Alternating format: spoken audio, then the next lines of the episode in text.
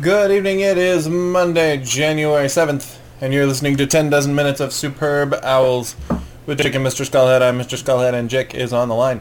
I am. Um, a month ago, apparently. I think you meant February 7th, Mr. Skullhead. I might have. Super Bowl in January. Foot. Foot. Ah, Super Bowl. Do you watch any? Do you watch any Super Bowl? I did not. I I uh, don't, even, I don't even have cable, man. I don't even own a TV. I actually have an antenna now hooked up to my TV, so I can get a couple of channels for I things like have to get one of those digital converter things? No, because the uh, the TV that I have is new enough that it just had it built in. Ah. It had an HD tuner. Tuner. I, I watched a little of it. The missus and I went on a date, and we had the like kind of a short notice. We got a somebody who wanted to come over and watch the kid for an evening, and like, well, we're not hungry enough to have like a dinner be a centerpiece of the date. And she just went and saw a movie, so we didn't want to see a movie. Like, we had this weird moment of trying to figure out what people do on a date. So we ended up at a bowling alley, and there was a little bit of the the old Super Bowl playing there. Oh, yeah? I thought you were going to say you just ended up having sex in the backseat of your car. Well, next time, next time. But you can do that even at home, you know? Yep. Parked in a garage. With the car running. Yeah. It's kind of like autoerotic asphyxiation. Except it's just erotic asphyxiation. Well, there is an auto involved. That's that's true. If it were warm enough, we could be in the garage with the car running and not worry about fumes because we drive ourselves a Prius. Oh yeah, yeah. Oh, that's true. It would just be running on battery power, not killing anybody or anything. Uh-huh. Except, You know, I think the, the the less a car is capable of killing people, the less cool it is by definition. yeah, I was gonna say killing nothing except my masculinity. You know what was a cool car was that dune buggy from Mad Max, uh, the Road Warrior. That's true. It was. Did that kill a bunch of people? I've never seen any Mad Max. It looked like it could have. It had some spines on it. Ah. It had a battering ram that you tied somebody to the front of to freak them out, I guess, right before you killed them. I mean, everything that I've heard about Mad Max makes it seem like it. I'm missing something extraordinary. But You knows? you've never seen Mad Max? I haven't seen any of them. No. The first one, wow, that's that. That seems like a strange gap. And I'm not saying that you're missing the second coming of Christ or anything. Although, if you wanna, if you wanna see the second coming of Christ uh, in a Mel Gibson related project, I can recommend a couple things. Um, Uh, Braveheart? Braveheart. We were discussing, uh, we were discussing Brave Hard, which was a, or no, Die Hard. Die Hard. The cross between Die Hard and Braveheart, where uh, he says, "You can, you can take my life, but you can never take my machine gun." Ho ho ho. Exactly. Or it, could be that uh, it's a cross between Die Hard and Dragonheart. Ooh. Yeah. Sean You- Connery is the last of his kind, Yep. just like in Zardoz. Good old Zardoz. Talk about words I've never seen Zardoz. really seem like they ought to be palindromes, but aren't. Like Lemon. Yep. Uh, so the first Mad Max is like not really, uh, not really fantastical at all. Isn't that pre-apocalyptic? Well, it's like I feel like it's a, a, a civilization collapse in progress. Ah, But like he's a policeman. it's a He drives a police mid-apocalyptic.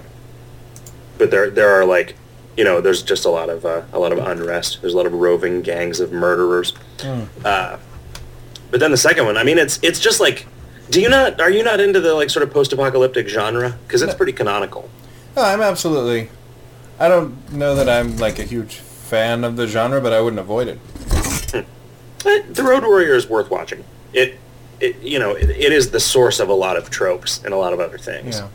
I felt like I should have watched both of those when we were doing the Nomad stuff, but there were enough things that you can just kind of grab from the culture mind. Yeah. Yeah. Um, I like that Tina. Turner song. That what? Tina Turner song? Yeah, we don't need another hero. Right. We don't need another Euro. We're all full here in Mediterranean. And I like the Mystery Science Theater joke that anytime somebody brings up a, a Thunderdome in kind of a disparaging way, you should say, can't we just get beyond Thunderdome? But it doesn't work if it's the Thunderdome in the movie. It should be a, a different Thunderdome. hmm Yeah. You don't see a whole lot of Thunderdomes. Usually when you see a Thunderdome, it is the one from that movie. Right. There we have a, a lack of Thunderdomes, I feel, in modern society.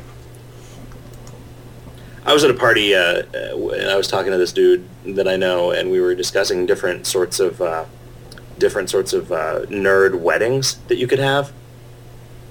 And uh, one was that you'd do a normal wedding, and then you'd film it, and then you would splice like a Tie Fighter versus X-wing battle into the sky behind the wedding, Uh, right, with the sound just completely completely overdoing over overriding every everything that was recorded of the wedding.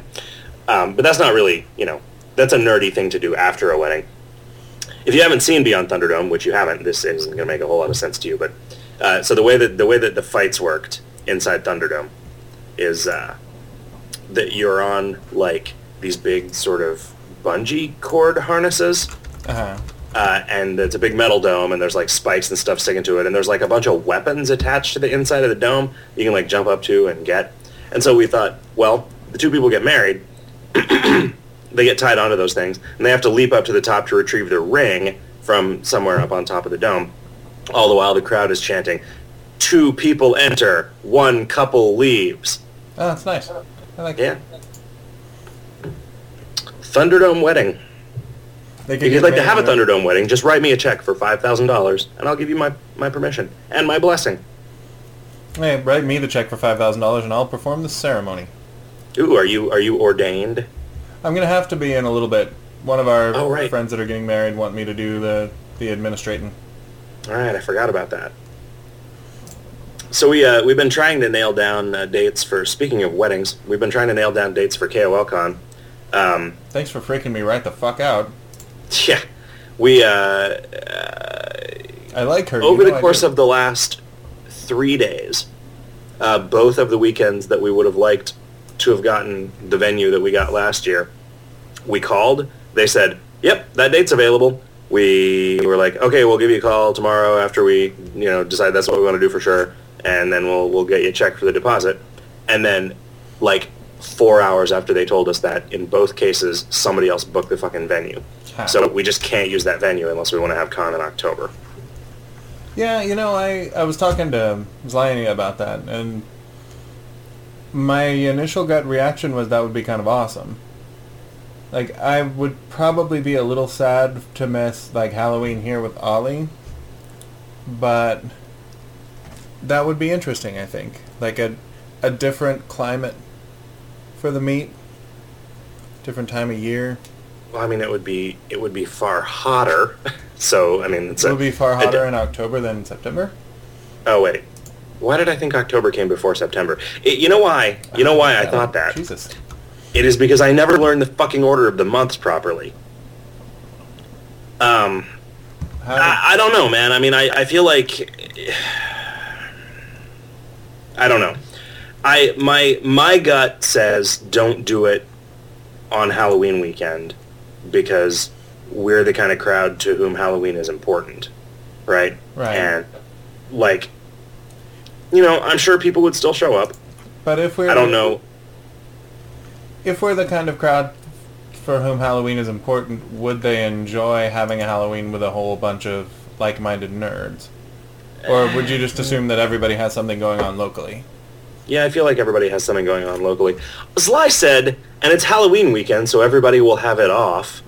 And I'm like, no, no, they won't. Nobody gets Halloween off. like, the, but I mean, it made sense when she said it. It wasn't until she walked away that I was like, wait a minute, that doesn't make any sense at all.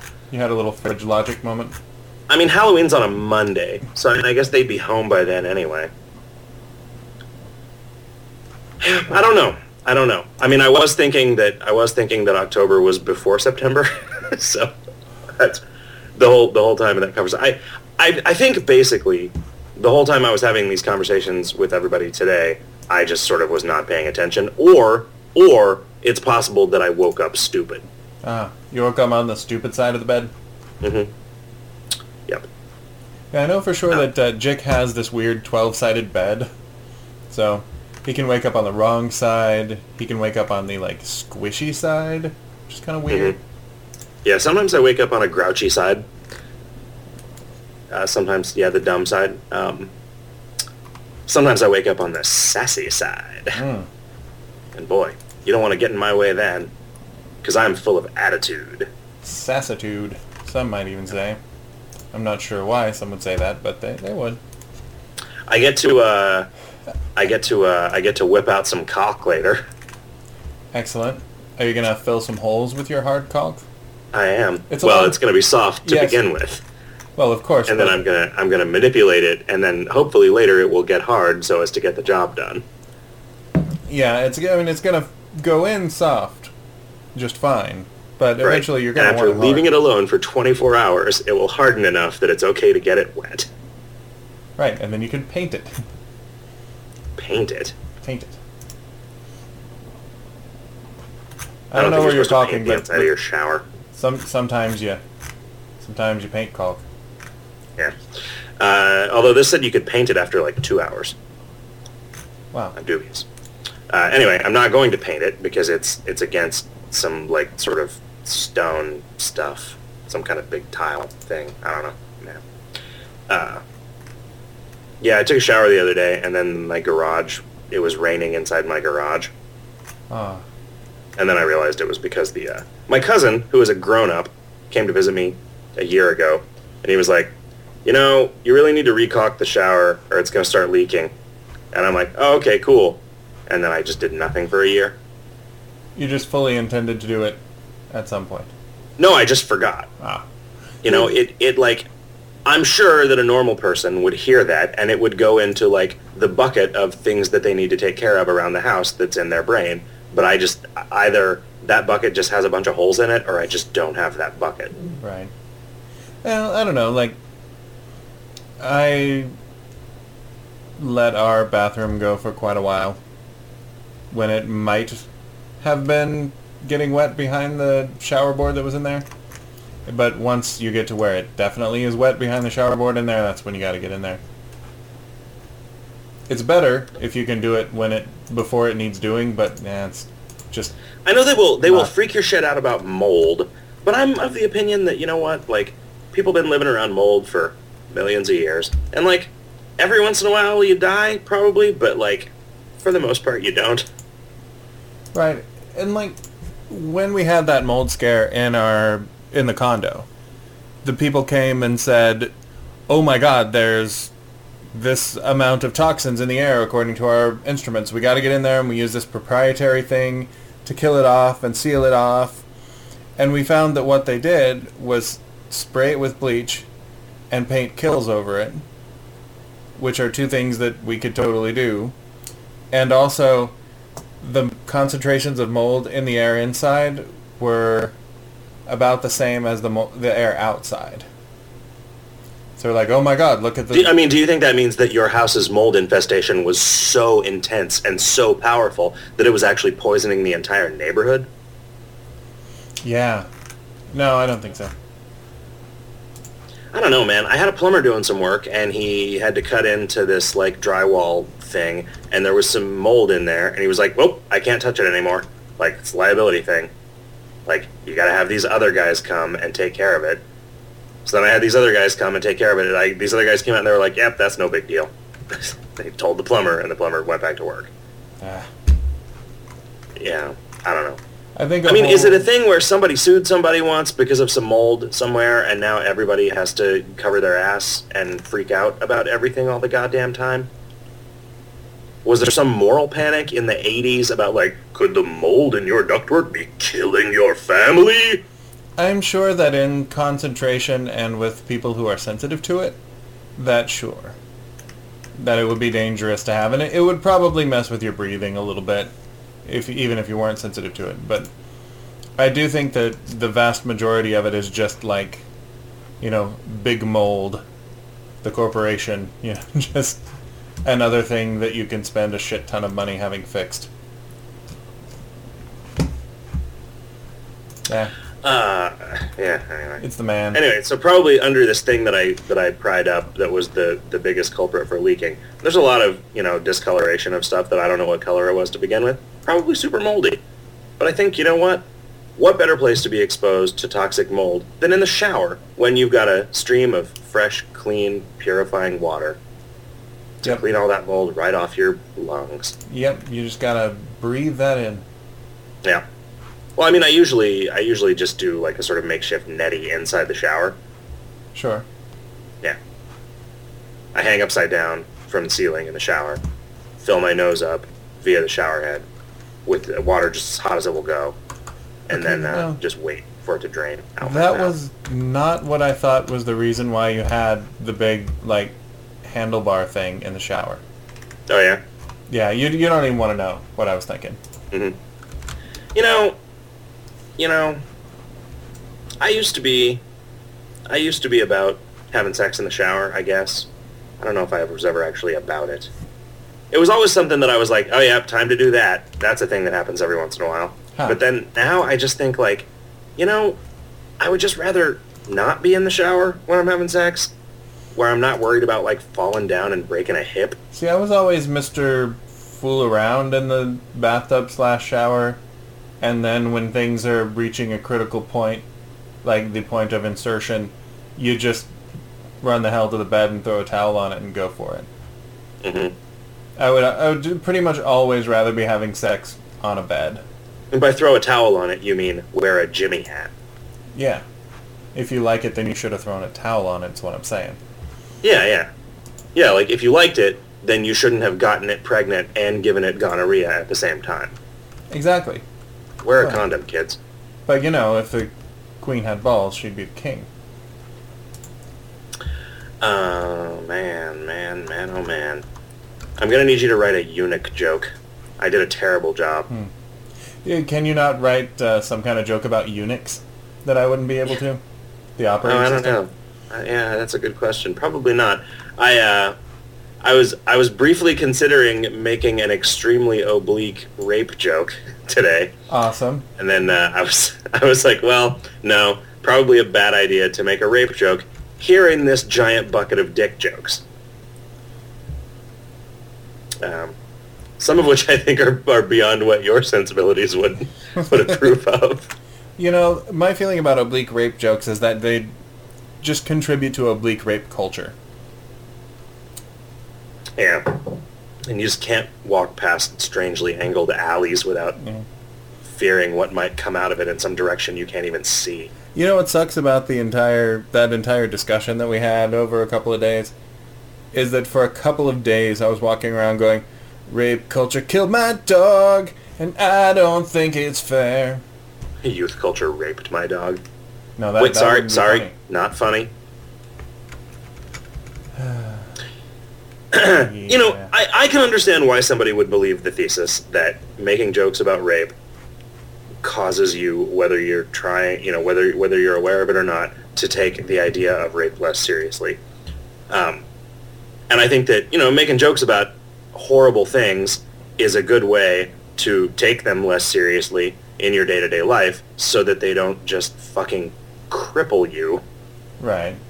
you know, I mean, it, like, I, I like to get up in the morning and have a cup of coffee, and if I if I had to really work through all of the injustices and tragedies in the world before I felt comfortable going to get a cup of coffee, I'd still be real thirsty and real tired. So you know, you make a joke. You make a joke about murder on the way to the coffee shop. You make a joke about um, I don't know incest uh, with the with the gal at the coffee shop, and then you make a joke about um, genocide as you're uh, pouring creamer in your coffee. Yeah, you're like I'm pouring this creamer into my coffee like Hitler poured Jews into ovens. Yeah, Or you should put those bagels in the oven like Hitler did the Jews. like Hitler did the creamers. Yeah, the Kramers versus the Kramers. You know what's weird is I haven't seen a whole lot of like.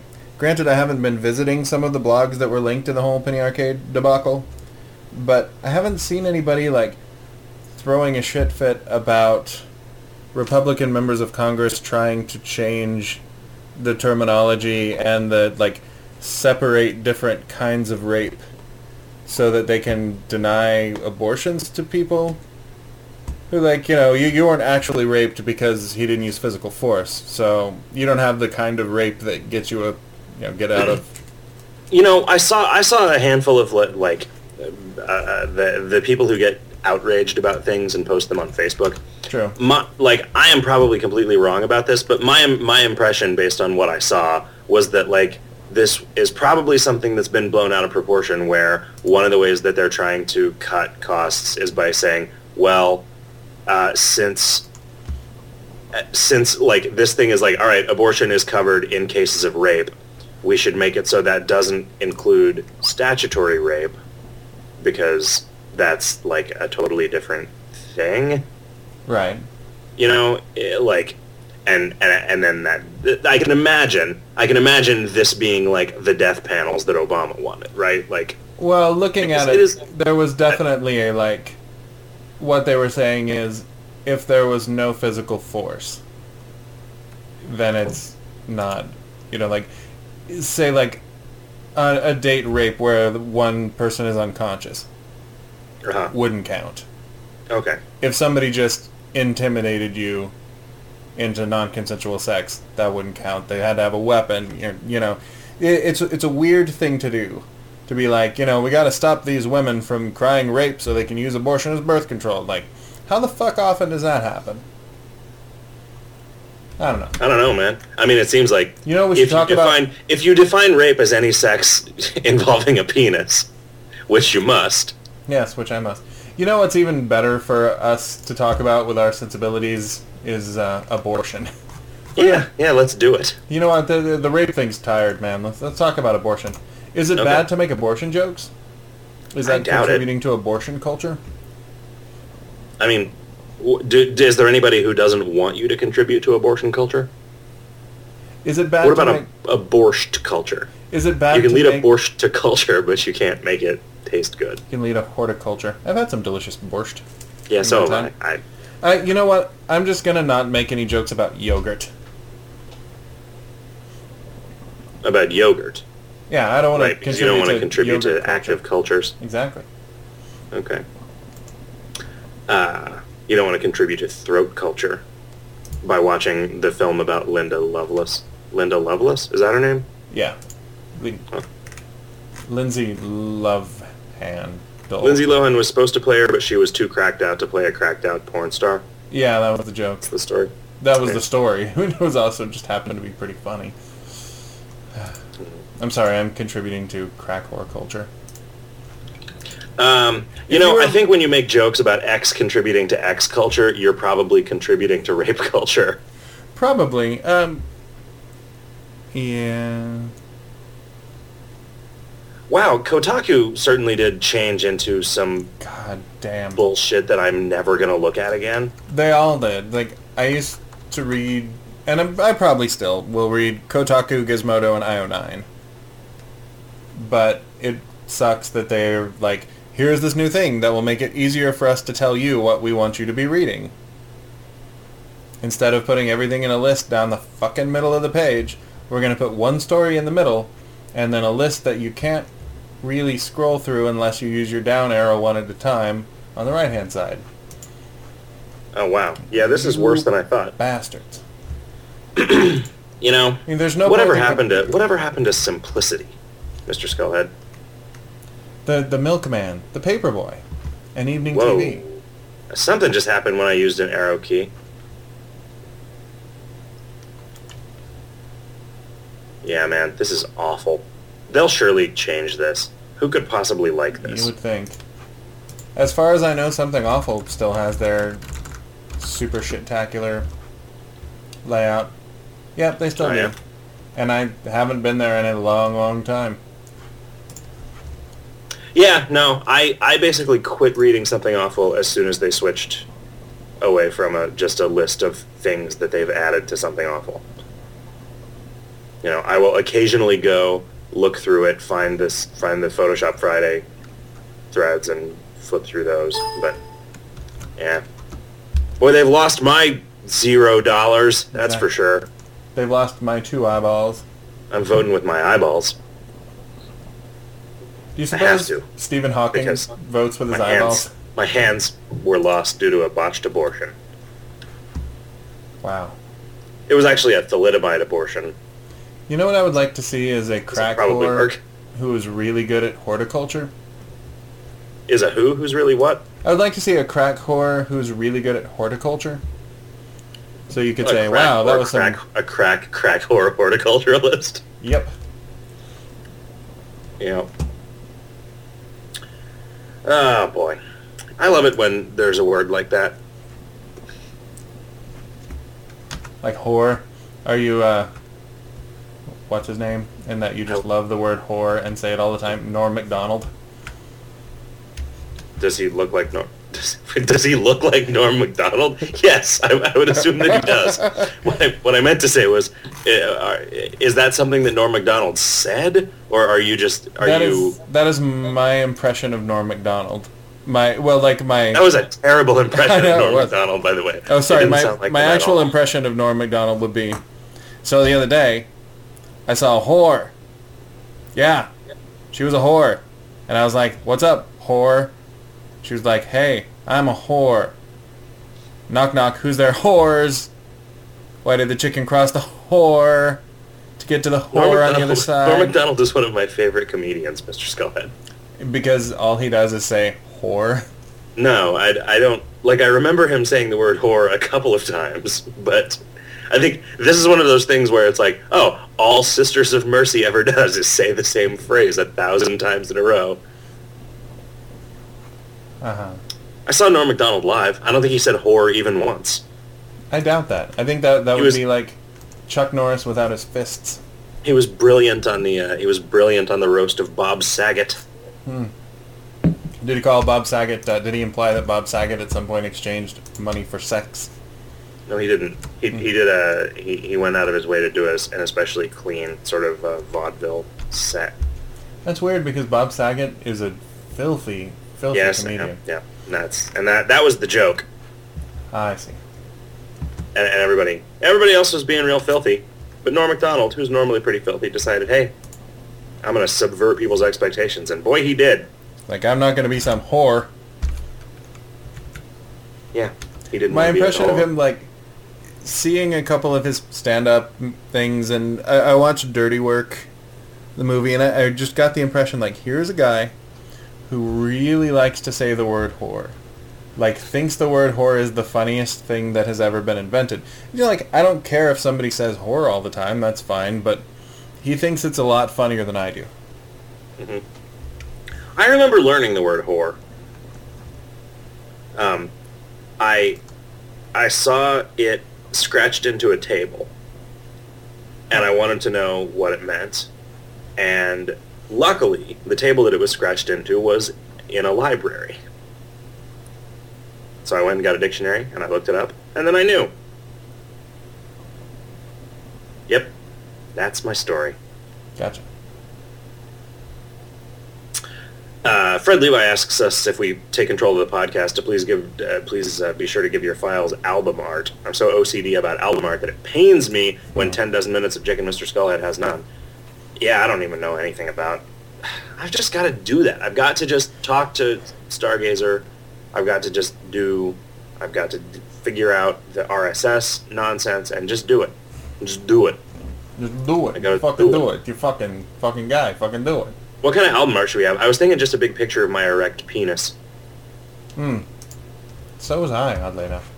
I know. Yeah, I mean that's almost always what you're thinking about. hmm Not your erect penis per se, but a big picture picture, my- thereof. Like, A yeah, big like picture.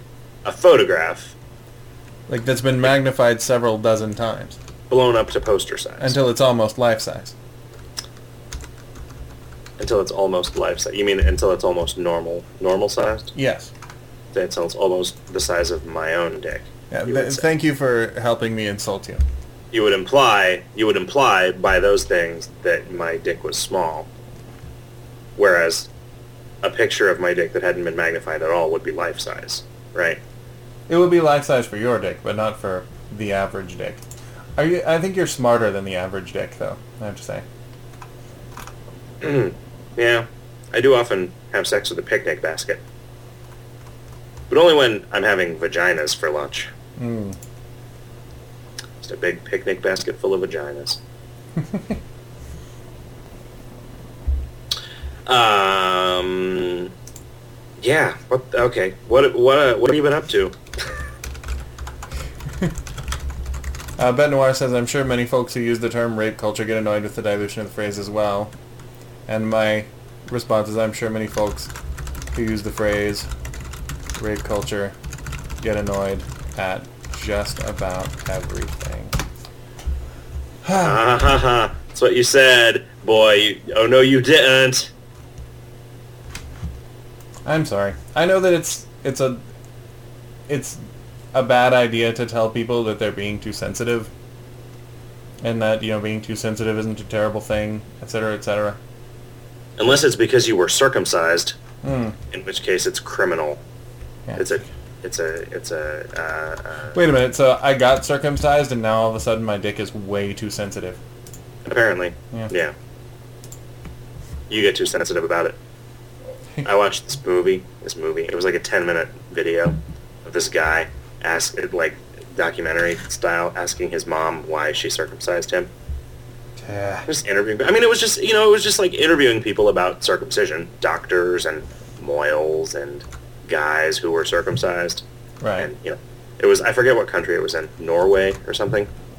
Um, that was what started that like like 400 comment Metafilter thread, which was surprisingly for a 400 comment thread. Like I guess maybe later it went nuts, but the first like you know 40 or 50 posts were all just like eh whatever. Yeah. You know what I'm saying? I think it is really disingenuous to compare circumcision to like female genital mutilation. And interestingly, because- like pretty much everybody said, yeah, totally. People shouldn't do that. Which is kind of nice. I mean, I can imagine how somebody who was not circumcised would be horrified at the idea and think, Jesus, why would anybody ever do that? You know, that's terrible. They shouldn't be allowed to do that to anyone. You know, and I guess, you know, first, first they came for the foreskins. And I did not say anything because I didn't have one. I mean, you know, people would pretty much get used to having any number of things done to them that they just never knew the difference, right? Right.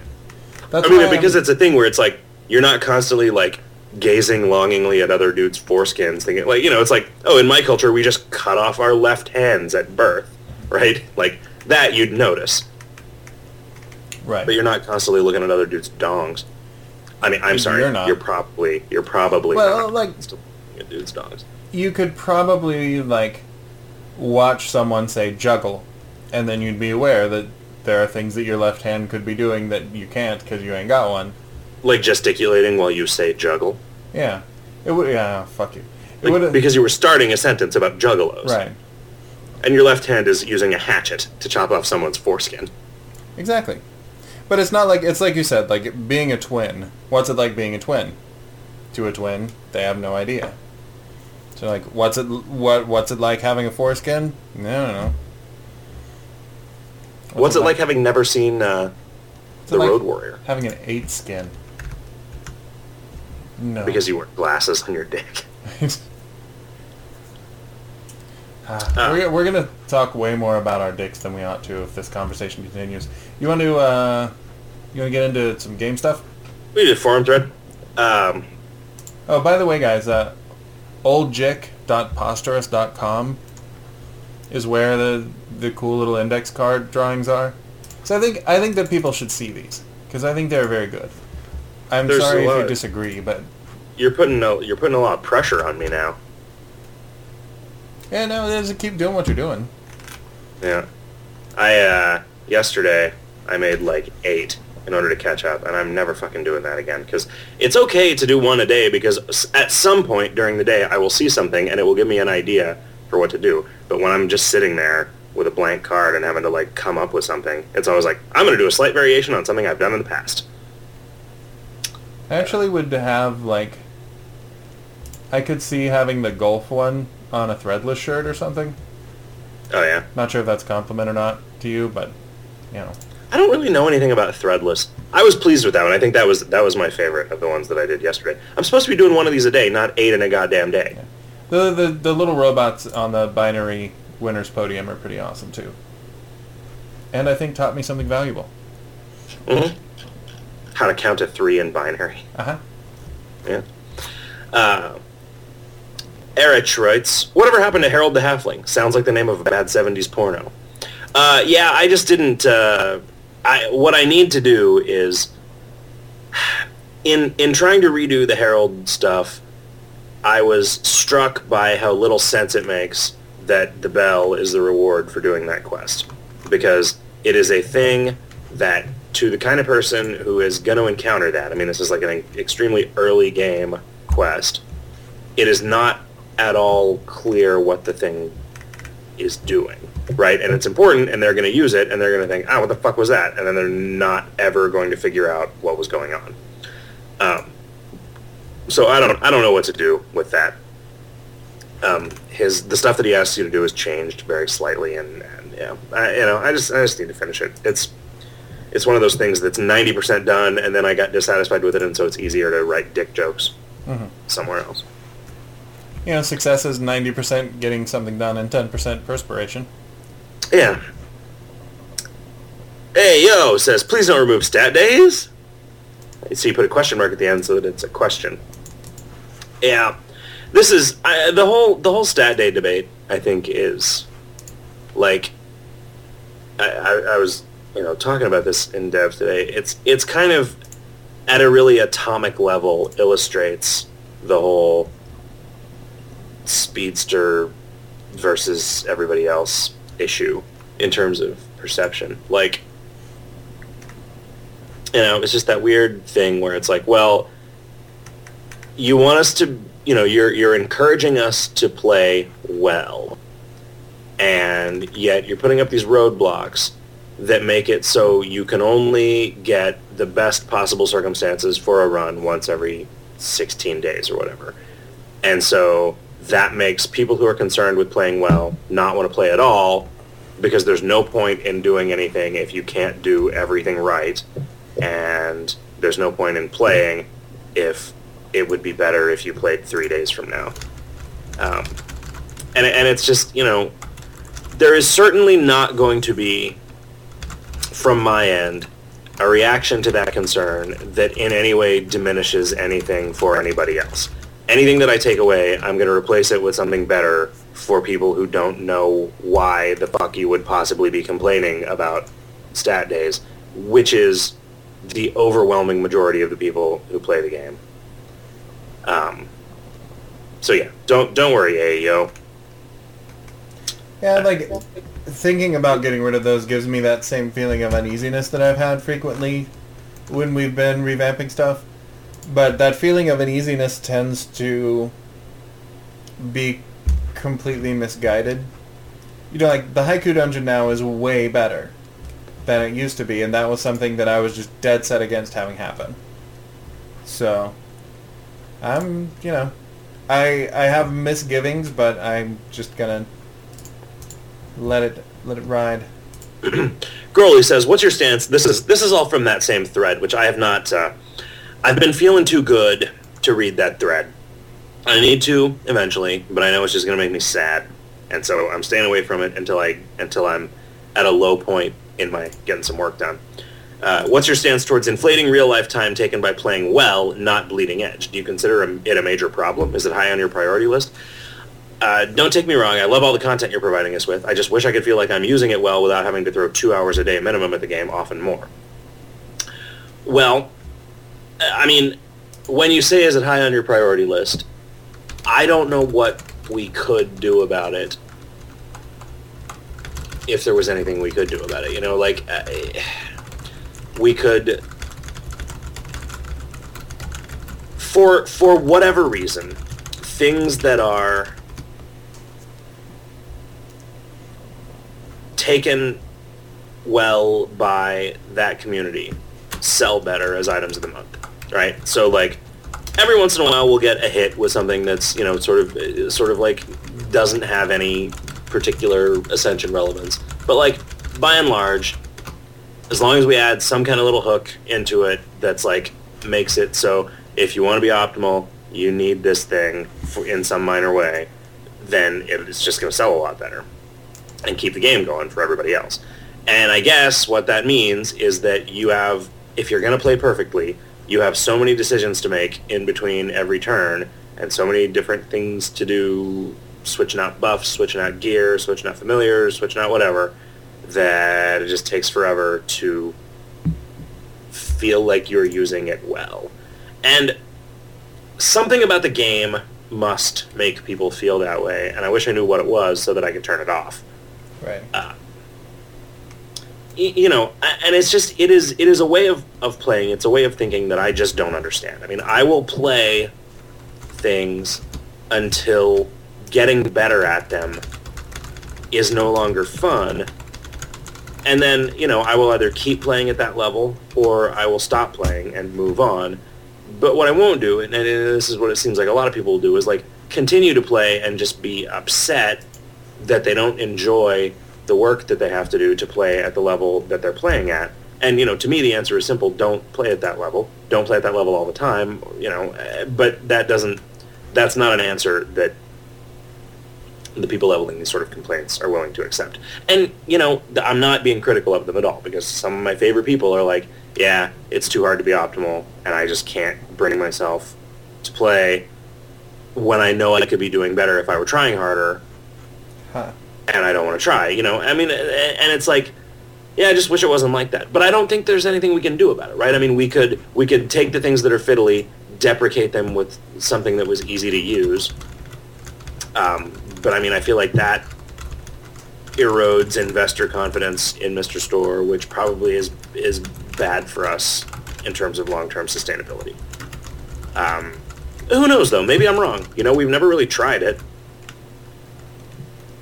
the, the other problem is it is almost impossible for us to do stuff like that on purpose. We will do something and it's like, oh, well, this means that you no longer need old Mr. Store Familiar X. And I'm like, wow, really? It does? Because that was a that was a, a, particular ripple that went out in a direction that I was not expecting at all when I threw this particular rock into the pond.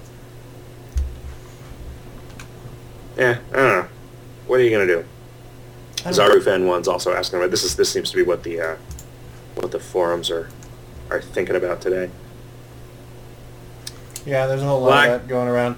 Do you think that? Do you think that there would be a way to do, if we're gonna start doing those challenge runs? Hey, nobody knows about that, buddy. Everybody knows about that.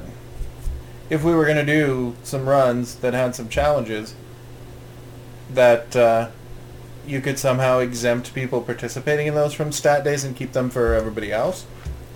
You that... could, yeah. I mean, I, the thing is, like, I would honestly be kind of okay. So, I mean, it's it's no secret that we're that we're revamping Valhalla. Sure. Right. Um, and the and the way that those rewards and stuff kind of work, and it's like I'm I'm curious as to whether like what if you know we make it so stat days don't occur in Ronin and Hardcore, right? And then we give you something that just does. I am I am super opposed to the like stat day in a jar thing, right? I am I am absolutely against the pause button that people seem to want because there, there are yeah it, it, it just it makes my brain hurt even trying to begin thinking about how that would work but like let's imagine that one of the things that you picked, like, let's say that your moon sign, and not, not your moon sign, I know, because there's all kinds of fucking bullshit, thorny balance issues to deal with there, but let's imagine that your moon sign, or the particular piece of gear that you chose to take with you into the next ascension, just had, like, plus 10% to Moxie gains on it. Hmm. Right? Because that's an enchantment that we can have now. It just replaces stat days. It makes it so the runs can never be as fast as they were on stat days, but it makes them faster across the board. And it makes it so it doesn't matter what day it is when you're playing, right? You know, unless it gets to the point where, like, the thing is, I think stuff with, like, you know, well, the Jekyll and Hyde belt is only going to be optimal on certain days, even if you take away stat days. Okay, but whereas a stat day will knock, I mean, apparently according to the way people are talking in dev, stat days will knock like 100 turns off your run. Optimal Jack will knock three off of your run. in the same way that like holiday stuff does, and nobody nobody's like super pissed about that. They probably will be once we fix whatever the current biggest deal is. But yeah, I don't know. Uh, There's there's stuff we can do. I mean, there's there's plans within plans coming down the pipe that present us with with opportunities to address this by, you know, giving everybody some cool shit to play with. But then what does that mean for stat days? You know, you, you get stat days on your first run, you get stat days in aftercore. I I mean, who knows, right? Like, what kind of sense does that make narratively? Uh,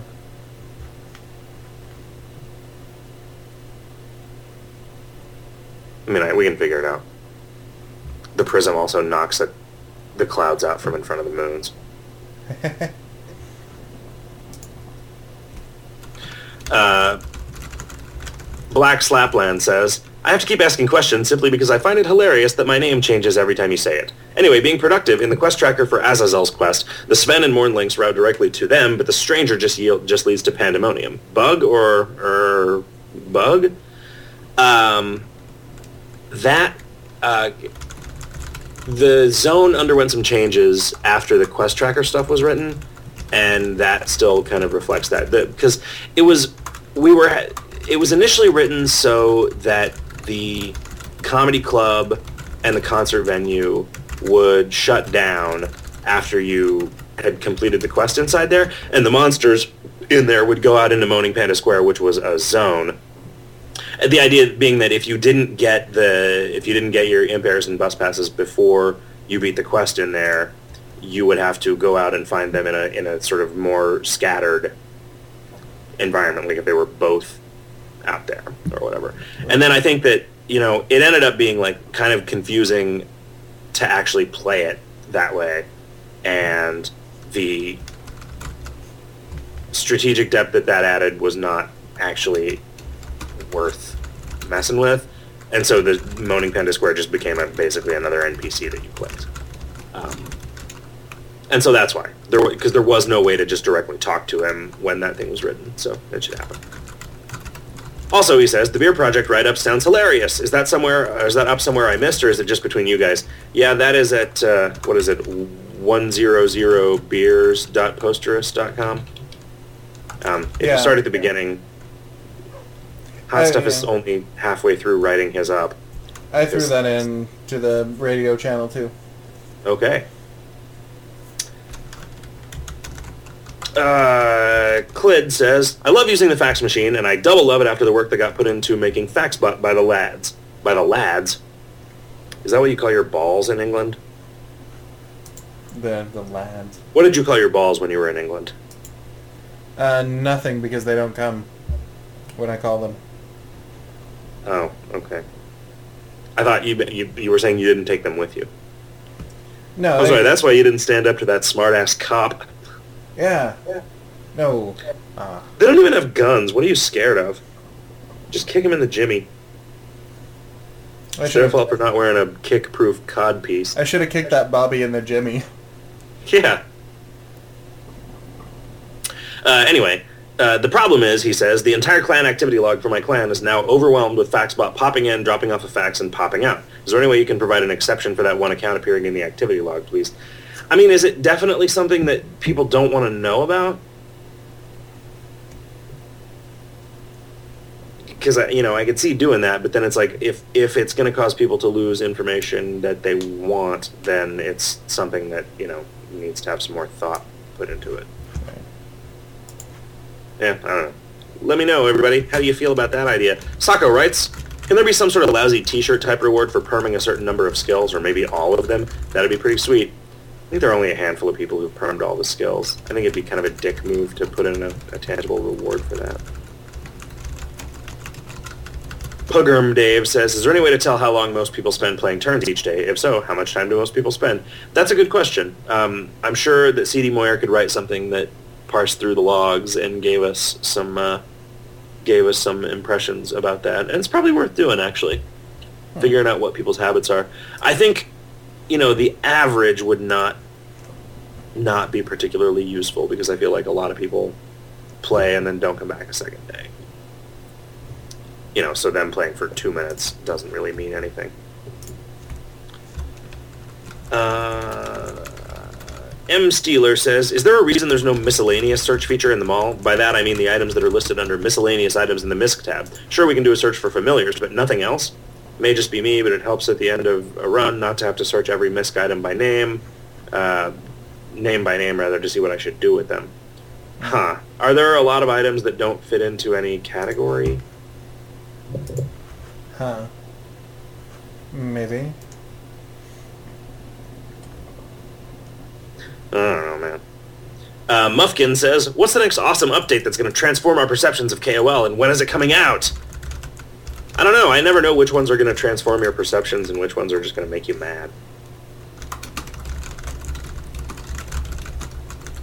Um, Mr. Skullhead had conceived of an incredibly uh, labor-intensive item of the month. I try. It's going to be pretty sweet. I mean, at least if we do it the way that we're thinking about doing it, it will be labor intensive for me too. So it's not just one of those like, hey, I have this idea for a game called Jackass Plumber. Here's a poorly understood set of rules that it might make it work. Now somebody should mock it up so we can see whether it works or not.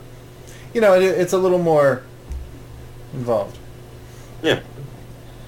Uh, I was going to do some prototyping on little pieces of paper.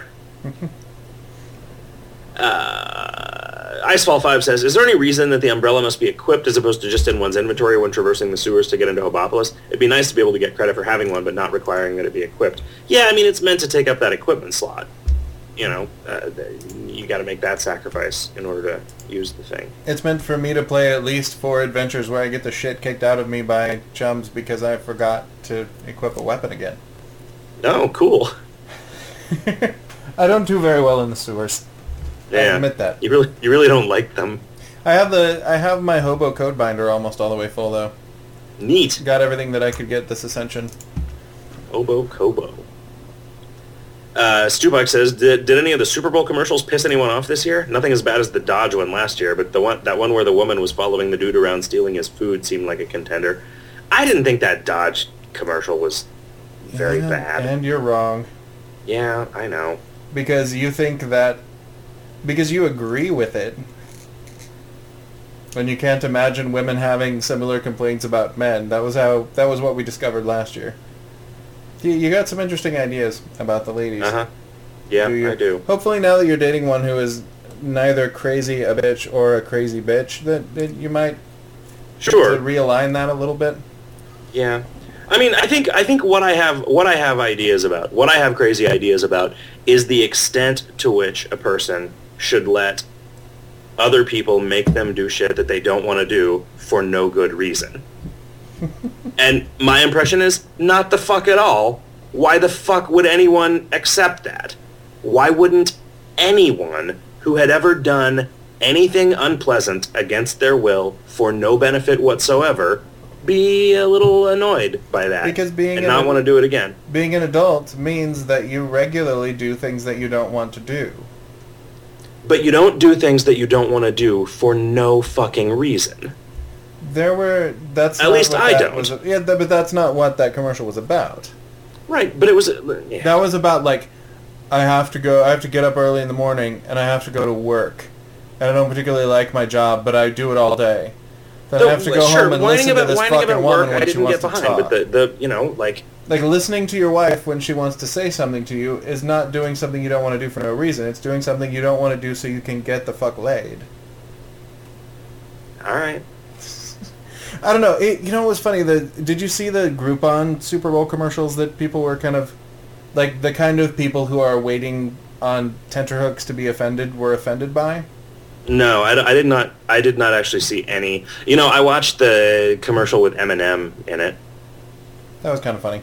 I thought it was pretty good, actually. Like, I, I don't, I don't know what, I don't know why that commercial was brought to anyone's attention. Whether it was like, oh, that's stupid, or ha ha, ha, or what. I mean, because I was like, huh, okay. I mean, that's a like that's car a cool one? commercial. With lose yourself in it. Yeah, I mean, like, Yeah, yeah, um, that's that was an, a decent use of that song. Now these were like it's each of them started off looking like it was going to be a celebrity talking about a problem and a charity that could solve the problem. But then it turned into, you know, like one of them was a guy talking about Tibet and its culture, and it sounded like he was going to go into, so please, you know, give your money to blah, blah, blah and help free Tibet. But instead he went, and with this Groupon coupon, I can go to the Tibetan food place in Chicago and have a cheap meal. And it pissed people off. But the whole point was that if you bought those particular Groupon things, that they would donate money to those charities. They just didn't mention the charities on the air. Uh-huh. They just kind of turned it into a joke. So, like, they're making light of the plight of people in Tibet while still giving them money and... Uh, I mean, there, there was one with Elizabeth Hurley talking about the Brazilian rainforest and how deforestation was bad, but then segueing into, but sometimes you do want a clear cut, and so I just got this Groupon for a Brazilian bikini wax, which I thought was Uh-huh. pretty funny. And I also think that Elizabeth Hurley is pretty hot, so And you like thinking about her vagina yeah, I don't mind it. and uh, infantilizing her by having her get rid of all the hair on it. Yeah. No. Um, Muffkin says, I know the halftime show pissed me off. yeah, that was pretty shitty. I thought you did you you seem to have seen a lot of this stuff, or did you like watch a video of it? You know what I watched today was a video of the uh, Wayne's World reunion from the most recent Saturday Night Live. That was kind of awesome. It was, nice pretty to funny. see Like those guys I, doing that you know, that was as good as any other Wayne's World thing. It was weird because I thought that for a minute I thought someone was just posting something that had been done on Saturday Night Live like 10 years ago, but then they started talking about this year's Oscars and Right. it had that great I, I think indicative of the quality of it was Garth saying Anne Hathaway of giving me a boner. yeah. Uh, it, it was nice to see like it is kind of freaky that neither of them looked any older. I'm sure They didn't, can- and like I was that. glad they got just meta enough when when Wayne said your mom wouldn't let you see it. How old are you? And Garth Right. says it was never established. right. You know, I mean, that's- that was just meta enough. I, what I was afraid of when I saw it was like, ah, fuck, man, is it going to be the I'm too old for this shit? Right, but it really looked like they were just going for haven't aged at all. Yeah. That was cool. Now uh, we uh, I watched a bunch of the commercials this morning in my morning web crawl, and we we were at the bowling alley during the halftime show, Oh, okay. which is like I don't. It's not like it could piss you off because you were expecting it to be awesome and then it wasn't because it was the fucking Black Eyed Peas, so of course it was going to be terrible. They were all dressed up like Tron, which was I guess kind of Huh. kind of neat. At one point. Uh, Slash came on stage and he and Fergie did a, a rendition of Sweet Child of Mine. Huh, how was that? It would have been better if, uh, like, flabby, like, roided out, coked out Axl had stepped up and done it instead. Really. Mm. It was pretty terrible. She, like, you know, props to her for not lip syncing and then taking the props immediately back for just sucking so bad you wish that she was. Mm. Hey, we should take a break. We should take a break and th- think about the Black Eyed Peas, won't you? And we're back. Hey. I forgot that that was a live version of that song, and so it has a whole bunch of crowd noise at the end. I figured we Crowd could just... noise. Uh, so somebody somebody had asked what the uh, best and worst selling Mr. Store items of uh, of 2010 were. So during the break, I whipped up a little report, and I was Oh. gonna I was gonna go through them in order uh, as soon as we get to that question. Neat. Uh, Stupak also had written, does the delay thing mean we shouldn't be expecting any more revamps for a while? Knob has one and the Crypt has a bunch. You're so close to those. No, no, no. Uh, I am I am balls deep in the Knob revamp. I am balls deep in Knob.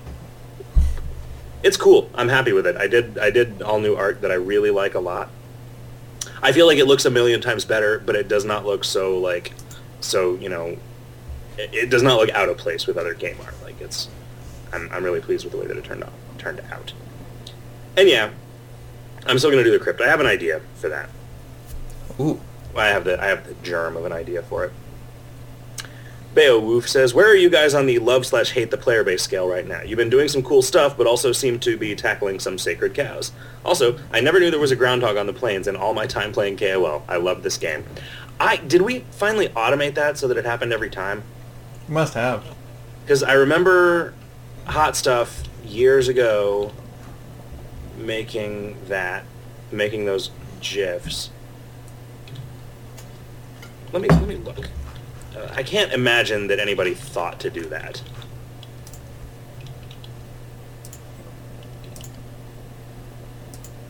Uh, huh, man, I don't even, I don't even know, man.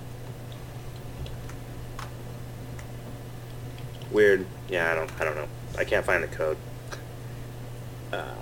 Azulian says, new Organ of Steel quest? Awesome. New options menu? Awesome. New item of the month? Still awesome. Slash pulverize and right click pulverize. Holy shit, awesome. Very excited to see what you guys have next. Man, we got all kinds of stuff next, man. We're ready to disappoint you. Chamiko says, C revamp? I'm afraid to ascend right now because of this. No, no, no, no. Don't be afraid. Yeah, we're, the C revamp is months out. Um, anyway, Beowulf said, "Where are you guys on the love slash hate the player base scale right now? You've been oh yeah, I read that already, and then I just Yeah. didn't answer it. I got caught up thinking about groundhogs We just over and over and over again. I don't know. I'm, I'm in a uh, love the player base mood. I feel. Yeah, I'm I'm not I'm not upset with the player base at all. You know, people are. I, there's I, I find that there are fewer threads that I'm like super interested in in the forums, but that usually means there's less like contentious things where people are calling me an asshole. Right. So that's good. I did like there was Uh, a thread recently that you had posted something that was fairly you had your hackles fairly far up and I restated what you had said further down the line but with fewer like less profanity and and less animosity and somebody like two posts down said well you know it seems like Scully's pretty pissed about this but it's like, wait what ah Fuck you. anyway, um, yeah, we like you guys. For now. Uh, what else? Uh, yeah, sorry, sorry, sorry. Um, Lord Bitchelot says, a less mechanical question though is, how do you see the speedsters? I know devs of some games enjoy seeing players find lots of tricks and being competitive, and others feel abusive glitches or unintended effects should be frowned on. I'm assuming you're neither of those extremes, so I'm sure it's kind of a difficult question to answer. Hell, you may be entirely indifferent, but I'm asking because I'm mostly curious whether you do things like revamp quests that have delay because the speed community whines so much, because you agree with the community and like seeing competitive ascension, or simply because from a coding standpoint you like redoing mechanics.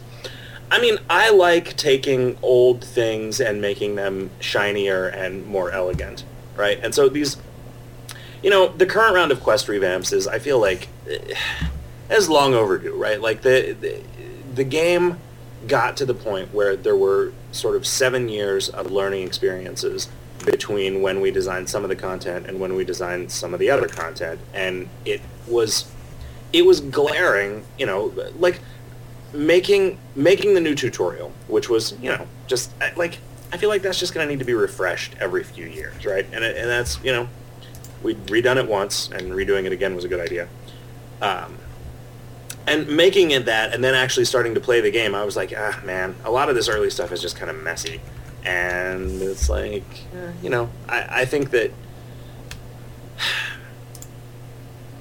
these revamps, I'm trying to go about them in a way that makes things more transparent for speed players by doing more of a just like back to basics kind of thing with KOL's mechanics, right? Like a lot of the a lot of the stuff that we'd done that I thought we were pretty clever. I mean, you know, we were pretty clever working with what we had, but like the way that we implemented some things because we were using tools, you know, we, we were we were doing it prior to the development of some tools that we have, prior to the development of some mechanics and some sort of like back end tech that we have to work with. It was done in a way that, you know, was maybe obtuse, maybe a little a little aggravating and, and like, you know, why not why not make it better for everybody is the question. Like it is true that the squeaky wheel gets a certain amount of grease, but like delay was only meant to work as long as nobody knew about it. And once people found out about it, it was like, all right, I got to get rid of it. Um, because it's a thing that only works if people don't know about it. Um, and you know, it took it took less time than I thought for people to discover it, to like suss out that something was going on. And you know, that's great. I like it when the players are smart. I like it. I like it more when they come up with some clever way of finding out something they weren't supposed to know than some clever way of shaving one additional turn off of the average for an ascension if it means you have to do something that's really painful and tedious, right? So so it depends, right? Like there's that that mindset. You know, I, I feel like I like I like the extreme spades more than I like the extreme diamonds. Just because they're more akin to like the kind of thing that I would enjoy doing if I were playing. How do you see the speedsters, Mr. Skull? Do you see them as people who have sex with spreadsheets? I can't see them. They're moving too Sparta. fast.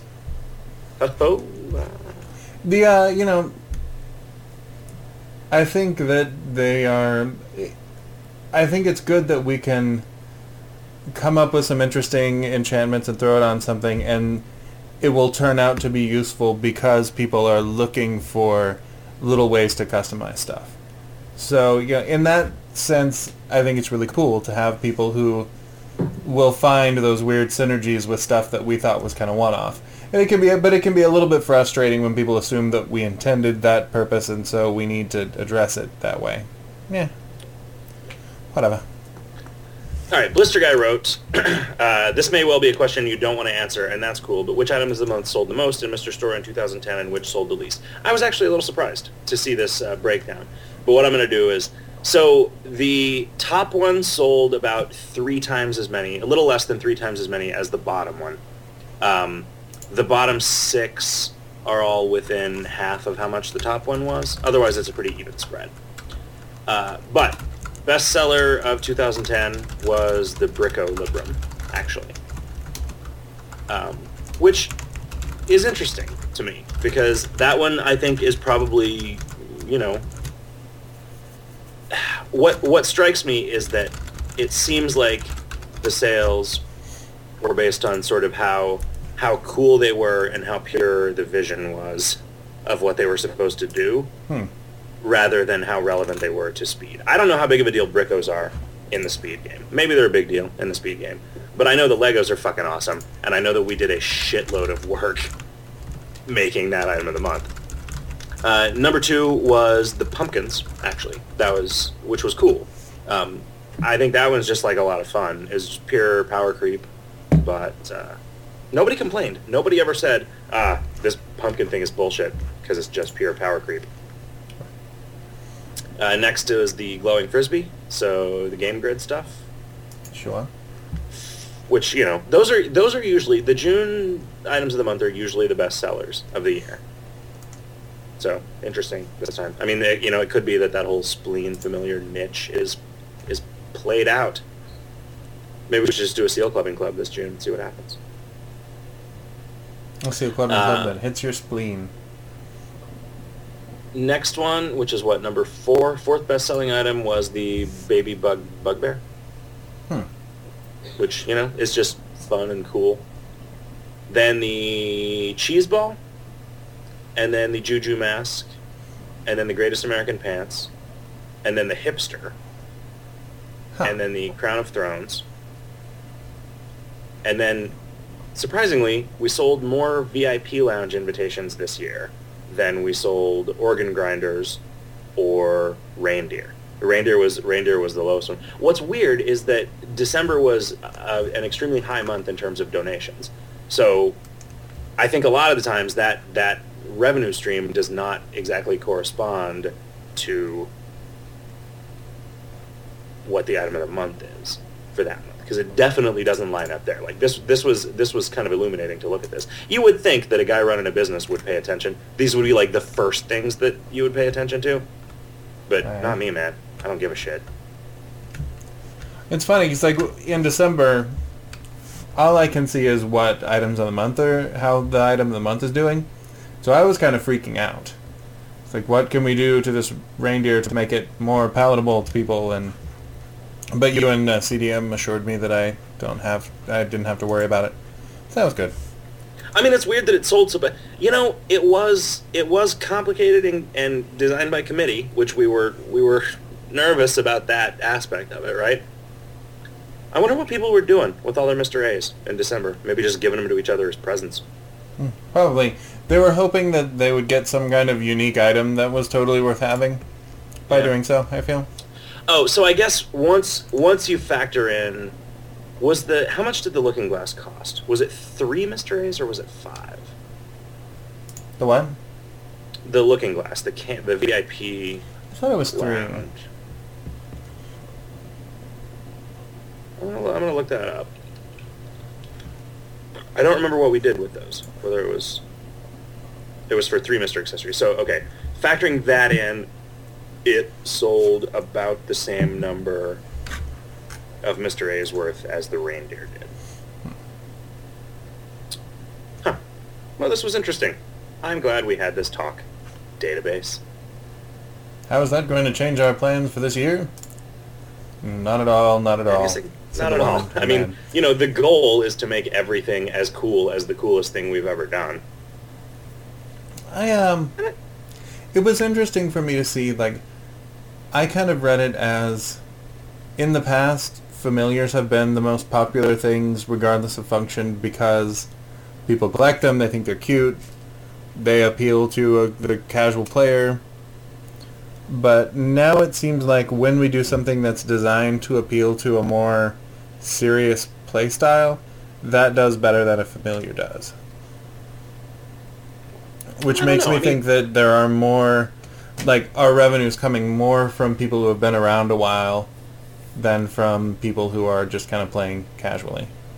Yeah, I mean, I think that I, I think that that the the having been around for a while is true, but I don't know that having been around for a while means you're not playing casually, right? Sure. I mean, I think I don't think that the game. I don't think that the frisbee sold a lot because of the spleen item that you got. You know, the coffee pixie stick or whatever. I think that it sold a lot because there were a bunch of cool games you could play with it, and it was just fun, right? Yeah. I could I could be wrong about why it was. I mean, I like I did not see Bricko's. The only thing that we did to the Bricko Libram to make it speed relevant was say, well, what would possibly make this speed relevant? Eh, let's just make the fights free, right? So then it's just something like, why wouldn't you do it if you if you could, right? But I don't think it's that big of a deal. You know, I think there were certainly other items of the month that were way more important for speed play. Um, yeah, I think just people like Legos. Yeah. Huh. That was fun. I, yeah, I'm, I'm curious about the reindeer though. Like, why did that? I mean, you know, by by, I feel like any any a person who was going to use the word flop to describe anything that they did, that's kind of a flop in terms of sales. I spent a lot of time running it equipped, and for me, it's just that it's it was too much of a pain in the neck to feed it discs. Yeah. Like having to go to the inventory and use the discs, or do a chat command that was like slash use d dot a dot n dot. Oh yeah, they're hard to type. Like having to keep counting them and using them that way seemed like that. That's what made me stop using it after a while. Like, if I could have done it somehow off of the familiar, like the terrarium page, hmm I might have spent a little more time with it. But I can see like we thought it was cooler than a lot of the people who play our game did. Yeah. We're like, look, it's a familiar that can be any of these things. And like, yeah, but the only thing that it's worth being is all of them. Right. It's weird. Sako suggested his his personal guess was that the most would be the Juju mask and the least would be the reindeer. Gear. It is weird. You know, it's weird that there were a couple familiars in there that were outsold by gear. The hipster. The hipster did surprisingly poorly. Well, No, nobody likes Scott Pilgrim. It was it was it was echoing Scott Pilgrim's uh, yeah, everybody fiasco. everybody loves Scott Pilgrim and nobody will spend money on it. Yeah. Or it's one of those things where everybody I know loved Scott Pilgrim, but I don't know that many people. Yeah. And the champion says, I'd assume either the, uh, wait, wait, wait. He says, first, I'm curious about delay for the gallery. Is there a reason why muscle class alone has to burn through an extra delay just to get to its power level in zone? I do not think that there is delay in the gallery. Um, let me look. Let me look at my list. And see.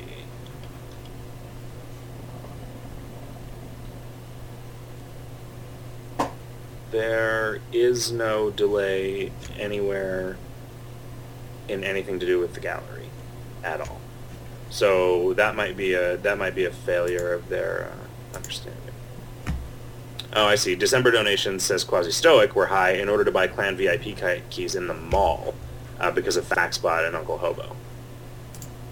That is interesting. I'll buy that. Yeah. Or maybe that's what he's saying because he donated a bunch of money to do that, so he knows. Maybe he was the only one doing it. He was single-handedly responsible, yeah, for 90% of our income. So thanks, man. Hey, and thanks for the tour, buddy. I'm sorry I freaked out about the crazy cafeteria. That cafeteria was fucking crazy, Mr. Skullhead. What, the Google one? Yeah, it was just, it was so crowded and so, like, it was like this weird, complicated thing that, ever, like, I, the, the thing that I, that, that just, like, triggers my, like, I, I don't know, just crazy like nerd insecurity more than anything else is like being in a situation where everybody else knows what they're doing and I don't.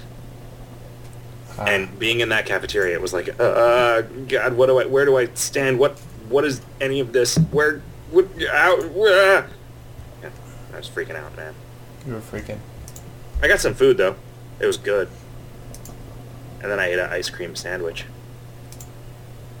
God never burdens us with more ice cream sandwiches than we can eat, Mr. Skullhead. Yeah, I'm not sure that's a number that I can estimate. Whatever the ice cream sandwich cookie parts are made out of is delicious.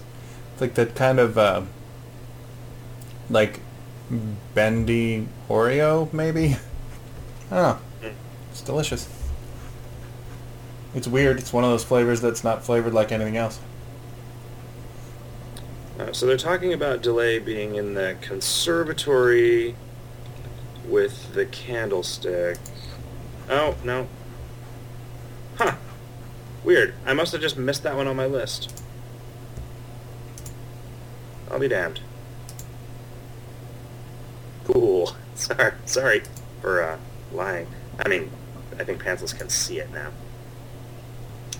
Uh, Lightning just says, you mentioned a while back that path runs were a very small percentage of total hardcore runs. Any thoughts on reinvigorating interest in the path runs? A real reward for doing path runs would be a nice start. I mean, it's the only way to get one of the best boozes or foods in the game, right? So, I mean, I don't know how much realer a reward can get than that. If you mean uh, that those aren't real because they're no longer as useful as they used to be for lead-ins, I don't know, man. I don't know what you mean. Uh, says, something like this has probably been asked before, but I haven't heard the answer to it. How hard would it be to have KOL generate a public log of your last couple of runs, somewhere other people could see it on your profile, obviously with the ability to turn it on or off for people with secret tech? This would allow people to hold contests with weird restrictions and allow the contest holders to verify that they did indeed stick to the restrictions. Also, any plans for new antique items soonish? It's on the, like, sort of year's priority document with a question mark next to it. I don't know. I don't know how. I don't know how much bang we get for the effort buck from those Uncle P's maps. Um, Blister Guys continues to talk about his uh, his log thing. I did ask if KOL could log runs once before. Jack replied that it would be a reasonably major database issue. That said, CD Moyer mentioned recently being able to see a player's log. He used the info to smack them down when they claimed, oh my god, it took me 11 billion turns to get X, so I wonder what's happening there. Are there temporary logs stored on the server backend or something? No, there are permanent logs stored on the server. It's just that they can't... We can't let people who are playing arbitrarily access those logs because a uh, the more reading is being done from that table, the more there are going to be delays on writing to that table. Which it's not. You know, we could convert it to a data structure where that wasn't the case. I guess we had to, um, but it's more important that we be able to read from it quickly. And so if everybody's reading from it, it's totally different than if like I'm looking at it every once in a while when I need to troubleshoot something, or CD Moyer needs to troubleshoot something. Um, he will do it often to you know if he sees somebody making a claim that he doesn't believe he is really good. And he's valuable to have in dev because of this too. If we're arguing about like you know i don't think even 5% of people do this he will go and just do some quick data mining and just pwn people with science. Um, and i like it when he does that to players who are lying about their experiences. Um, or you know not lying just wrong just remembering wrong letting everybody read from those tables is is would be bad news. Also, only the last day's worth are stored in a way that the game scripts can actually get to them. Our we have another box that is like for data mining, basically, that all the old logs are stored on, that we have access to tools on, and we are not going to open that up to anybody else. Uh, Starwed says, currently the quest tracker is really weird once you get past the quests that use it. It just hangs there saying there are no quests to complete. Seems like that would be really confusing for new players. Maybe at least a stub for every quest that links to the quest log. The words current quest link to the quest log. Um, that's not obvious. I, I know that it is weird, and it has been weird since I added it, but the fact that it's weird is making me go through and add stuff to it. Um, Crimbo and then January sort of waylaid those plans, but I'm I'm back in the saddle. I was working on it today for the new knob stuff, and uh, it won't be long. It won't be it won't be more than I'm gonna give it three months, and I will be done with this pass through all the quests, revamping the old ones that need revamped, and uh, you know the stuff like the level 11 tweaks. That's not like a major revamp. It's just a handful of things that are getting changed and yeah, adding a quest tracker to that is going to be, in a way, it's going to be easier because it's a lot more narrative driven than a lot of the other quests. Like there, there is a fixed state where there is an obvious next thing to do, which is what you need for the quest tracker. Also, Erich uh, fucking loves you for playing nothing but flowers. Well, thank you, Erich. I will never again play anything that is not a flower. Hmm. And then Blister Guy says, Clerks 2, yes, yes. What? And Clerks 2, you never go ask them out? song Clerks 2. Maybe.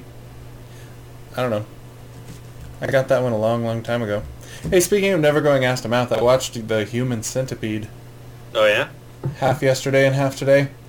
Was, uh, as you said, like, pretty much not at all horrifying or terrible if you already knew the premise going in. Yeah, it's it is is it is so- it is just no more it is no more disturbing than the idea of it. like I was surprised by how tamely the thing was shot and how like the things they cut away from you know like the stuff that happens off camera was kind of surprising and it was so ineptly done that it was hard to like hard to be terrified at the fate of these two annoying terrible actresses Did you think? who were just bad enough actresses that the rest of the like before they got sewn ass to mouth they were so terrible at acting that I was just very aware that they were acting. So it was hard to Yeah. take seriously. Like the, Afterwards, th- they they got to be much better actors once they were sewn ass to mouth. exactly. I mean, once they tried to have the like big heartfelt soliloquy from the Japanese guy while the other two ladies pretended to cry into each other's asses, it's like, yeah, no. You can't have a big emotional moment, man. That that's just not. They weren't happening. crying into each other's asses. That was that was that was a different movie. Yeah. Well, nothing nothing nothing I like more than watching a movie where two women cry into each other's asses. Yeah, I think that was that R. Crumb comic I saw Yeah. years ago. I'm gonna cry into your ass while you cry into my ass. Uh, Where do you go from wrote, there? Jake, something was bothering me when you were discussing your approach to games like KOL and how it differs from speed players, and I think I figured it out. The people who don't really play the game at all outside of speed runs aren't actually very common, even in the speed community, at least around me. They're the guys like Darth who view games as a puzzle to be solved and aren't having fun unless they're solving that puzzle as well as possible, to the point of not even bothering to play otherwise. Then there are guys like you and most people who just kind of play around and do whatever, and if they feel like they're going quickly or playing well or whatever, then it's just a bonus. Then there are people like me who play most games most of the time the way you do, That's how I approach Dominion, for instance, but who also enjoy playing the other way. For guys like us, the fallback from playing like Darth is playing like you. Okay, my playing like you is a lot closer to an actual speedrun than how you'd play a KOL, but that's beside the point. However, someone still, uh, someone like me still enjoyment from trying to go as fast as possible. Eh, I think this was fed through uh, Babelfish and back. Uh, so when I say something like, geez, if it weren't for stat days, I'd be able to do speed runs a lot more, the alternative isn't just sitting around doing nothing, it's doing runs for skills or spading something or wiki editing or whatever. For people like Darth, the fallback is probably another game or whatever. Also, no one really suffers through the game. If the balance between work and fun shifts too far, they just quit. The thing is that most of us are really smart people and capable of looking at the game and saying, hmm, this stuff is standing in my way, and surely I'm not alone, and the powers that be are reasonable dudes. I wonder if they would change it. And if you don't, and balance shifts to the point where the game isn't fun anymore, people just leave. That's all I had on my mind. That's it. Sure. You know, I'm sure that there are vocal complainers that have left and that I did not notice. Leaving. No, I mean, and I, you know, I don't think that there are people who are like, I can't play unless everything is perfect. But it's like, I know there are people who don't, who dick around in aftercore rather than ascending because they feel like something about the game or the community gives a lot of people the, the feeling that they don't understand the game. And that's that's something I'm more curious about. Because I feel like it's like the same thing that is pressuring certain people to play perfectly is making certain people feel like they're not playing well enough even though they're playing perfectly well, you know? Uh, Starwed says the reindeer is super fiddly and not very powerful, so it doesn't really appeal to either hardcore players or casual. Well, don't hold back. Yeah. See, to me, like, no, I think that when we material. were putting that together, what we were thinking was that it would be, like, agreeably chaotic. And, and, and that once you had the whole, like, Uber thing put together, that it would be so powerful that it would be really fun to play with. And, you know, I thought it was. It was just too hard. It was too much of a pain for me to keep it fed. Yeah, that sucks. You know, I mean, uh, like, what I wish is that we would do items of the month like a month ahead of time, so if they suck, we can redo them. You know, or if we, or if, if you don't think it's fun, that's a pretty good sign that like there's a, you know, you, you proxy a significant portion of the player base, right? And so your feelings about stuff are often more important than mine when it comes to like some individual decision about a thing. Oh. And so, you know, it, it's it's yeah. If if you didn't enjoy playing with it, if it was too much of a pain in the ass for you to mess with, then yeah, no wonder. But that was another thing. Like we came up with it kind of at the end of our. We didn't have a big window to get that in, so it wasn't done. Like I didn't play with it until after it rolled. Yeah. Whoa, lots of Twitter. There's Twatton. Uh, so the Quasi Stoic is linking to uh,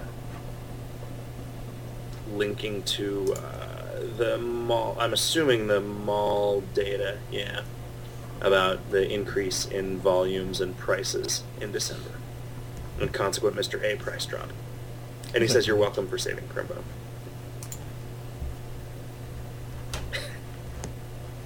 Okay, so this guy is posting to the Twitter asking, "How do you get them to pay attention to you when you post?" Uh, don't post bug reports to our Twitter. Post them to our bug reports in the bug report thing on Yeah. bug report under bug reports. If you're looking No. to report a bug, bug I'm not reporting going to investigate somebody's missing item while we're on the radio because that's not interesting. Like talking about the cafeteria at Google is interesting. or complaining about the iPad. yeah, or making rape jokes. Yes. Uh, see, if it was time to leave, that would have been a perfect thing to go out on. Yeah. Now we just have to talk about raping people with iPads. Is there an app for that? Do you suppose? Oh, is there? Is do you think that somebody has made an app uh, to turn your iPad into a whore? Probably. It's. Uh, I think that's Norm Macdonald's app. Hmm Uh, let's see. let's uh, let's go to some uh, radio bugbear questions. The Tristero wrote uh, a while back, a week ago. What do you think about creating a skill that gives an extra safe zap for the zapping wand? I like the zapping wand exactly the way it is, and that's why I made it that way. Um, Radar says you should have an event that is foretold by ominous gibber or chat blurbs. Ooh, spooky. Uh, Linguini Lad says, I wish the sound of silence was in my repertoire. Could the traveling trader sell that skill sometime? Please, please. I like I like writing error messages for things that are funny. because every once in a while, you know, some like Gamelli discovered the uh, trying to put profanity. There's a, there's a special message if you try to put profanity on an aerogram. That you know I thought was funny. Uh, Omegle 2350. Oh, the, anyway, the Sounds of Silence thing was if you try to record an accordion thief buff without selecting a song, I think. um, Omegle 2357 says, Can I get a pair of glasses? 2050 OU, 2060 OD? What? What do those mean? Do you have any idea what the hell that guy's talking about? No. He's got a bunch of numbers after his name. Probably means it's safe to ignore. Sturlock says, can you tell us anything about this new game of yours? Specifically, will it be text-based so us blindies can play it too? Sadly, no. I cannot think of a way to make it so blind people can play the new game. Um, I would like if the MMO version of the new game ever materializes and takes off, I would like to say that I will try to make it so that is a thing that blind people can play. Um, because I would like for it to be flexible enough that you could write a text-only client for it, and to write a text-only client for it, you know, for rapid prototyping of stuff. Um, but I'm not going to make any promises about that because that might be that might be more work than I think. So sorry, we're not going to stop working on KOL though. So we're we're we're still going to try and do our part to entertain all the blindies. We're still going to keep doing our show. Yeah. Which is good for the blind people. It's it's not great for deaf people. I understand that, but you know, fuck the deaf people. Yeah. And the Amish. You know that's that's why uh, that's why farts smell bad. You know, so the deaf can enjoy them too. Yeah. I like Rage and Rage's idea for a new dwelling that appears when you have a whole bunch of toilet paper on your house. That's pretty funny. Although, you know, it would have to be better than all of the other dwellings, or you could just grief somebody out of a... Maybe just cleaning up X amount of toilet paper could just give you a new dwelling that you can install yeah, it at gives your you, leisure. it gives you a, a toilet paper, uh, I don't know, mummy house. What would a house made out of toilet paper be called? I don't know. Okay. Oh, a TP TP. Duh. Oh yeah. Sorry. All right. Yeah. Uh, We'll get right on sometimes they sometimes they write themselves. That's a good idea. Uh, Bulletproof says, "Will the LIRR be on time? What's a LIRR? Uh, is Generalissimo Francisco Franco still dead? Will sharks suddenly grow bear arms and take over the world? Uh, Kelty the Pasta Queen says, please make Mysticality classes not suck against the Naughty Sorceress, and no, Potion Up is not an answer. It is an answer. You can say it's not an answer that makes any goddamn sense. Yeah. Uh, Freezerburn says, I'm ready for a new tome slash Libram. Cool. Uh, says, can you give any incl- inclination about when the next VIP invite will be in Mr. Store as soon as the next piece of clan furniture is in Mr. Store? Um, it's been less than a year. You know, maybe one of the next four Mr. Store items might be, well, rather, maybe in three months or four months, I would consider another VIP furniture for sale. When we put VIP them, when we put VIP furniture in actual content, do we throw it in the store? No, we don't, and that that's and I feel like that's so. Apparently, something it's also something that really drives a lot of donations is having an actual mall market for those, and uh, yeah, I've been I've been pretty adamant about not doing it because you know if we put in something that's VIP furniture that's like you know hard to get and people are going to be acquiring it over the next like six months, do we just leave the key in there all the time? Like if there's not, you know, people wanted the VIP keys when uh, the you know when the Crimbo tree came out and it was like, nope, sorry, you know, this is a you should have bought one when it was in the store. If you liked it, then you should have put a Mr. A on it. Exactly. Um, I, I, I definitely think we are served better, both in terms of the way that I want the game economy to work and in terms of our bottom line by by taking the hard line that I've taken on that. Hard line. Hard line. It's like a it's like a cross between Die Hard and a chorus line. Oh. Have you watched? Have you seen a chorus line? No. It doesn't seem like the kind of thing that you would have seen. No. No. What am I? No. I actually haven't seen the movie. My sister was in a community theater production of it, so I have seen the show. Oh yeah. Yeah. What's it about? It's about a bunch of people auditioning to be uh, like backup dancers in a musical. Huh. To be in the chorus line, some would say. That's um. That seems masturbatory. Slightly. Sompum says, any chance that the C will eventually earn a spot in the top menu bar? I mean, it has. I guess that was written before the options menu rolled out. Yeah, because a couple days later, Feneldar says, "Can we have an option to turn? Or can we have an options option to turn option back to account menu?" No.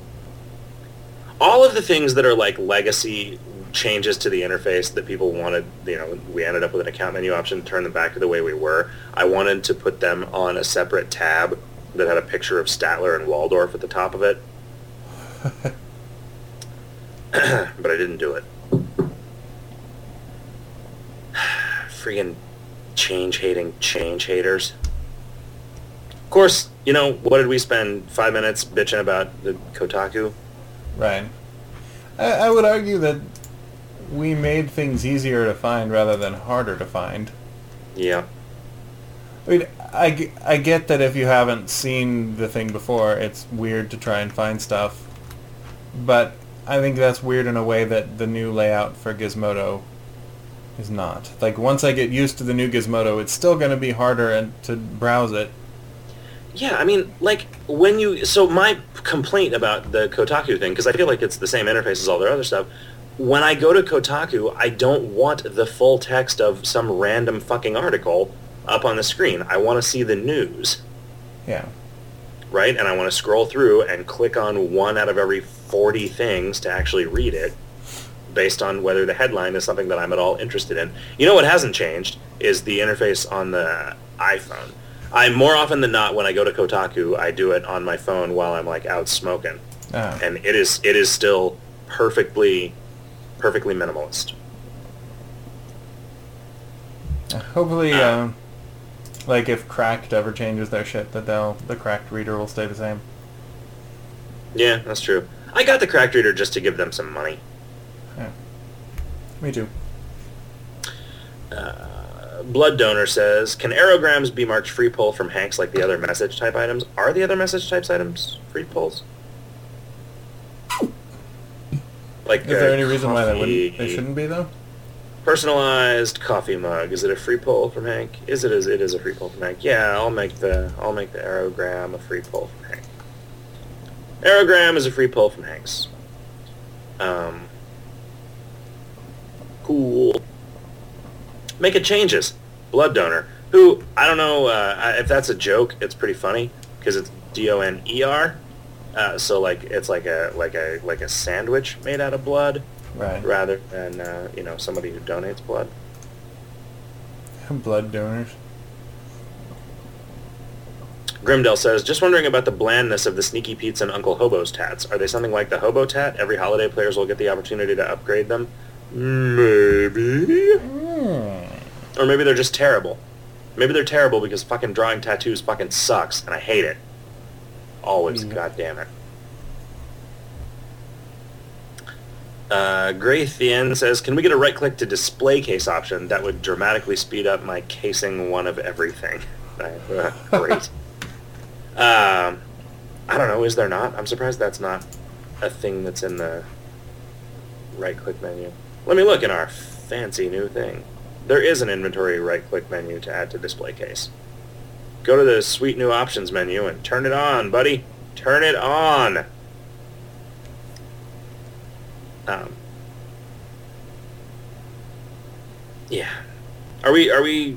Time? Is it time? We're getting close. You want to pick another great question that we can go out on?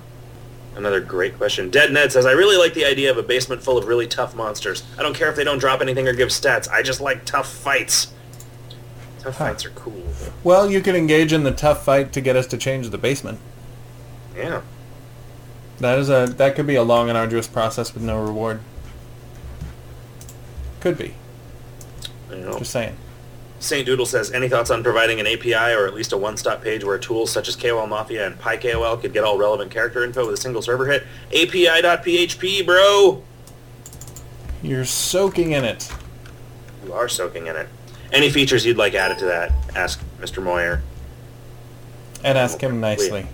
Yeah, ask him nicely, because that guy will rip your shit apart using science. Eh, he won't just blind you, okay? Oh, Azu asks if I played Puzzle Agent, uh, and says also favorite Foo Fighters song. I'm gonna have to go Uh. with Monkey Wrench on that one. I think whatever the one that starts out, I'm a one-way motorway. What? Uh, looking for something, What? something. I would swear to God that's not how learning Learn to Fly starts. Yeah. But he's not the most articulate motherfucker. Azu asked if I'd played Puzzle Agent. I bought Puzzle Agent uh, after looking at it. I like Telltale, and on the page, it, it seems like um, it's like a PC version of Professor Layton that doesn't piss me off in exactly the way that the newer Professor Layton games did, but is frustrating in a couple of other minor ways. But I will probably play through it because the puzzles are there. The difficulty's not ramping up in a frustrating way. The puzzles are all pretty easy, which is cool. Oh, you were thinking of uh, times like these, and it does start. I'm a one-way motorway. Mo- motorway. Yeah. All times like- apologies. What else could I be? It's all a ball of cheese. And on that note, we're going to say, probably, if you're down with that, we'll say good night, everybody. Good night, everybody. Good night.